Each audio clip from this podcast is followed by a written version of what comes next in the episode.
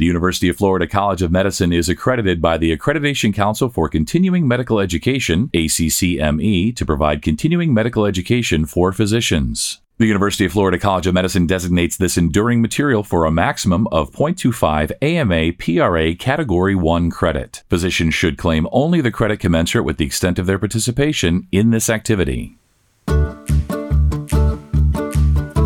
Welcome to UF Health Med Edcast with UF Health Shands Hospital. I'm Melanie Cole, and I invite you to join us as we discuss colorectal cancer with Dr. Kathryn Hitchcock. She's an assistant professor in the Department of Radiation Oncology at the University of Florida College of Medicine, and she practices at UF Health Shands Hospital.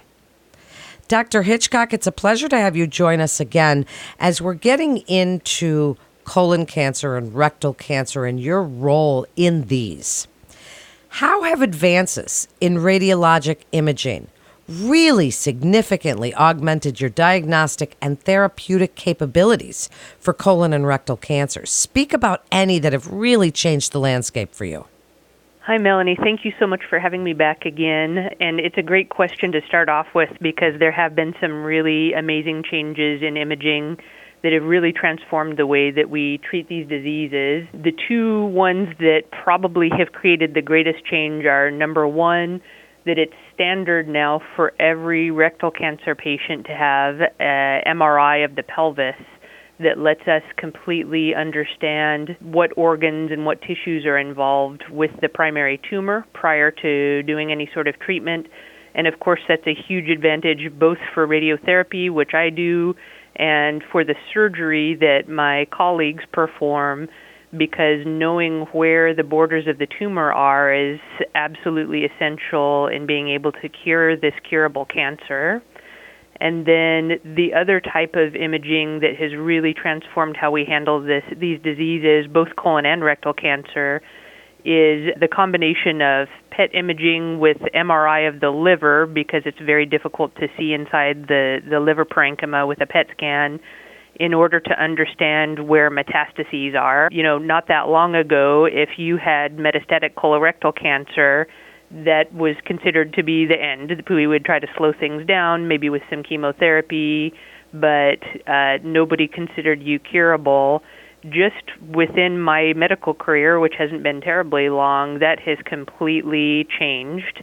And now there are a tremendous number of colorectal cancer patients with oligometastatic disease, meaning there's just a few metastases either at the time uh, that their primary tumor is discovered or somewhere down the road. We go after those aggressively and we really cure an impressive number of people and even in those who we don't cure, we're able to kick the can down the road quite a bit. So you have asked an astute question in focusing on imaging because without finding those metastases, we aren't able to do that very important trick. Well, thank you for that. So, next steps. If a rectal cancer is suspected, we're going to concentrate a little bit on that and current treatments in your area of expertise, Dr. Hitchcock. Speak about what you do if that's suspected. You just gave us a little bit of a background on it. Just expand a little bit more. Okay, so if somebody suspects that their patient has particularly a rectal cancer, although kind of the first steps are, are shared in common with uh, rectal cancer and colon cancer, really the important things to do up front are, of course, a good physical exam and history to try to look at symptoms. But really, at that point, there is no substitute for doing a colonoscopy and for getting it done stat because the sooner we diagnose the disease and get moving on it, the better. Of course, there are other options out there these days for screening. People can do, you know, sampling where they send in a stool sample or uh, do a test for occult blood in the stool, and those are okay for screening. But at the point where you have a suspicion that there might be a colon or rectal cancer present, those really aren't appropriate anymore. You need to get that patient in for colonoscopy right away. And the things that need to happen during that colonoscopy, of course, are visualizing the entire rectum and colon and doing biopsies of any areas that are concerning. Our practice, as well, is if there is an area of concern, that we tattoo the wall of the rectum or colon in the place where that concerning lesion is so that other care providers down the road will have some certainty about where that biopsy came from. Otherwise, they're kind of guessing based on your description. And although our imaging is really good these days, it's still very difficult to achieve concordance between what you see on imaging and what you see when you're doing a colonoscopy. So that tattooing helps take out some of that uncertainty in location. And then, of course, some blood work. A lot of times, these patients will present with, you know, complaints of rectal bleeding. That's often the thing that brings them to the doctor.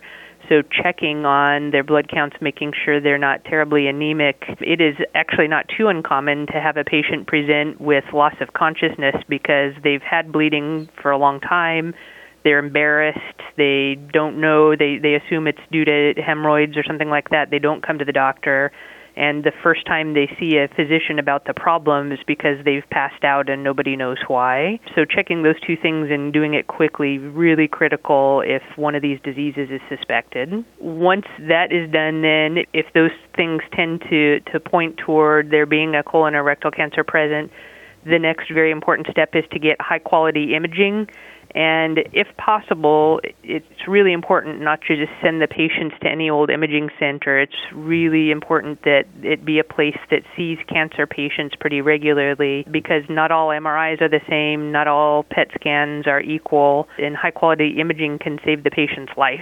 So, in packaging them up and getting them to cancer doctors in a, a situation that lets them start on treatment as soon as possible that set of things is just critical.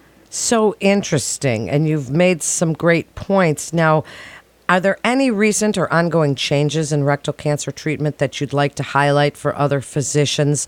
Anything in your field that you'd really like to mention that you see happening or is happening at UF Health Shands Hospital? Yes, a couple of exciting things, and one of them is already in full swing, and I think it, it's a trend that's going across the country now, so I think people will see this in a lot of places, and that is the use of short course radiotherapy in rectal cancer. In Europe, they've been doing this for years. The, the traditional American way to treat rectal cancer was to do radiation maybe before, maybe after surgery, and it was always something like five weeks of radiotherapy along with sensitizing chemotherapy. Over time, in our practice at least, we've tried to go entirely to preoperative radiotherapy because it's very difficult to get patients through a full course of chemoradiation following surgery.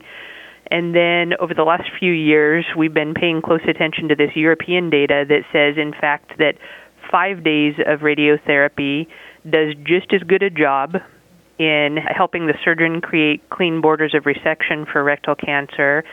And what people were worried about, the, the long term side effects from treating with higher doses over only five days, didn't come to fruition. It, it turns out patients do just as well after those five intense days as they did after having the radiation spread out over five weeks.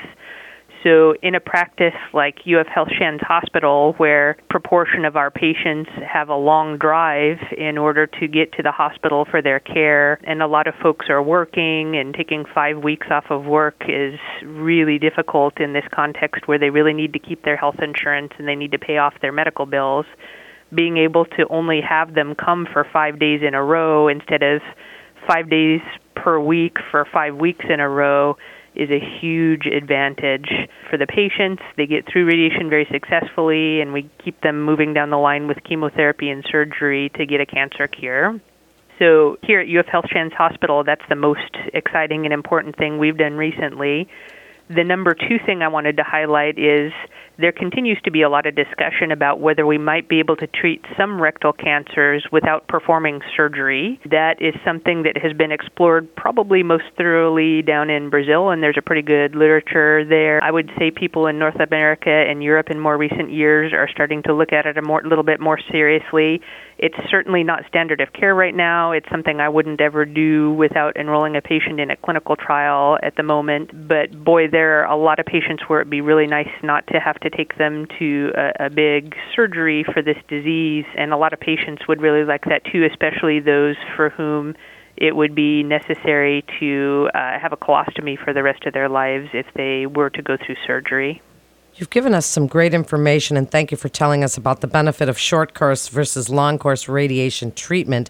That was great. So, now speak a little bit about metastatic colorectal cancer and the current shift in thinking regarding management. Okay, so I would say that the the shift has occurred primarily probably over the last 10 years. We knew before that that it was possible to go after metastases when there were just a few of them when the patient had oligometastatic disease. But I would say people are starting to really get behind this as an idea of something that we should do formally, something that should become part of our, our standards of practice. There are many ways that you can treat metastases from colorectal cancer depending on what tissue they're in. Most often, those are going to appear in the liver and not infrequently in the lungs. Sometimes they will show up in lymph nodes or other tissues of the body, but those are the two most common places. So, the combination of the imaging that we talked about and advanced techniques, including stereotactic body radiotherapy, which has an extremely high cure rate, one that approaches that of surgical resection if you really look carefully at the literature, as well as some procedures that can be, be performed by surgeons or by interventional radiology with ablation with either microwave or radiofrequency in order to treat these metastases. Those combination of options make it so that most patients, even if they're not great surgical candidates, can still have their oligometastases treated safely. And it's possible that we will entirely cure their cancer if we are able to also treat their primary tumor successfully. So it's a really exciting era where we've gone from a situation where everybody who had metastatic colorectal cancer died of colorectal cancer to a situation where this young person, because unfortunately sometimes young folks get colon or rectal cancers, this young person in our office who has metastatic disease at the time that the cancer is discovered doesn't necessarily have a death sentence. We have things that we can do to try to sustain their life and maybe save their life altogether. Such an exciting time to be in your field, Dr. Hitchcock. And as we get ready to wrap up, given everything that you've said and the complexity with these increasingly advanced treatment algorithms that are always adding these new options to your armamentarium of available therapies, speak about the importance of a multidisciplinary approach for these patients and tell us about your team at UF Health Shands Hospital. Oh, a great topic, and one I'll try not to talk too long about, but I sure do like to multidisciplinary care for any cancer is important. For these particular cancers, really critically important because all three modes of treatment radiotherapy, surgery, and chemotherapy are necessary to the cure of these patients.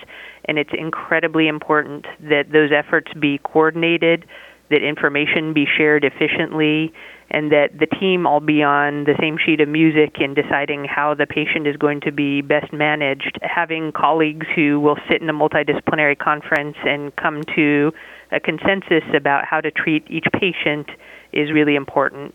We certainly do enjoy that privilege here at UF Health Shands Hospital everybody on Thursday morning sets their time aside for almost two hours, and we talk about every single colorectal cancer patient who comes to our facility. And in, in fine detail, we work out how we're going to treat them, what the sequence is going to be, who's going to take care of each part.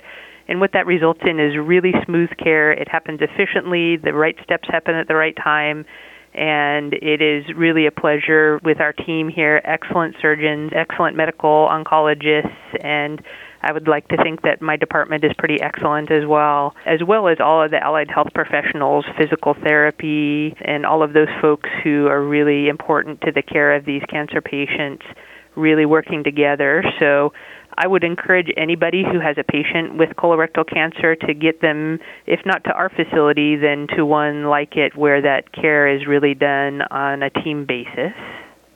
What a great message for referral to UF Health Shands Hospital. Dr. Hitchcock, you're an excellent guest. Thank you so much for joining us today and really sharing your expertise in this exciting time in your field. To refer your patient or to listen to more podcasts from our experts, please visit ufhealth.org slash medmatters. And that concludes today's episode of UF Health Med Edcast with UF Health Shands Hospital. Please always remember to subscribe, rate, and review this podcast and all the other UF Health Shands Hospital podcasts. I'm Melanie Cole.